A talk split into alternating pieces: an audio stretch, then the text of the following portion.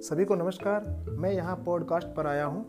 यहाँ मेरे गीत, कविताएँ जो मैं लिखता रहता हूँ, विभिन्न प्रकार के पत्र पत्रिकाओं में कई जगहों पर पब्लिश करवाता रहता हूँ। वो सारे गीत अब मैं यहाँ गाकर ही प्रस्तुत करूँगा और आप ये सारे गीत यहाँ सुन भी सकते हैं। इसकी ज़रूरत इसलिए महसूस हुई कि वहाँ सिर्फ़ कविताएँ या गीत होते हैं और उनकी लय उनका म्यूज़िक लोगों को, लोगों तक पहुँच नहीं पाता। यहाँ मैं उनका म्यूज़िक लोगों तक पहुँचाऊँगा, इसलिए मैं यहाँ पर हूँ। उम्मीद है आपको अच्छा लगेगा। आपके सुझावों का हमेशा स्वागत करता हुआ मैं घनश्याम शर्मा। धन्यवाद।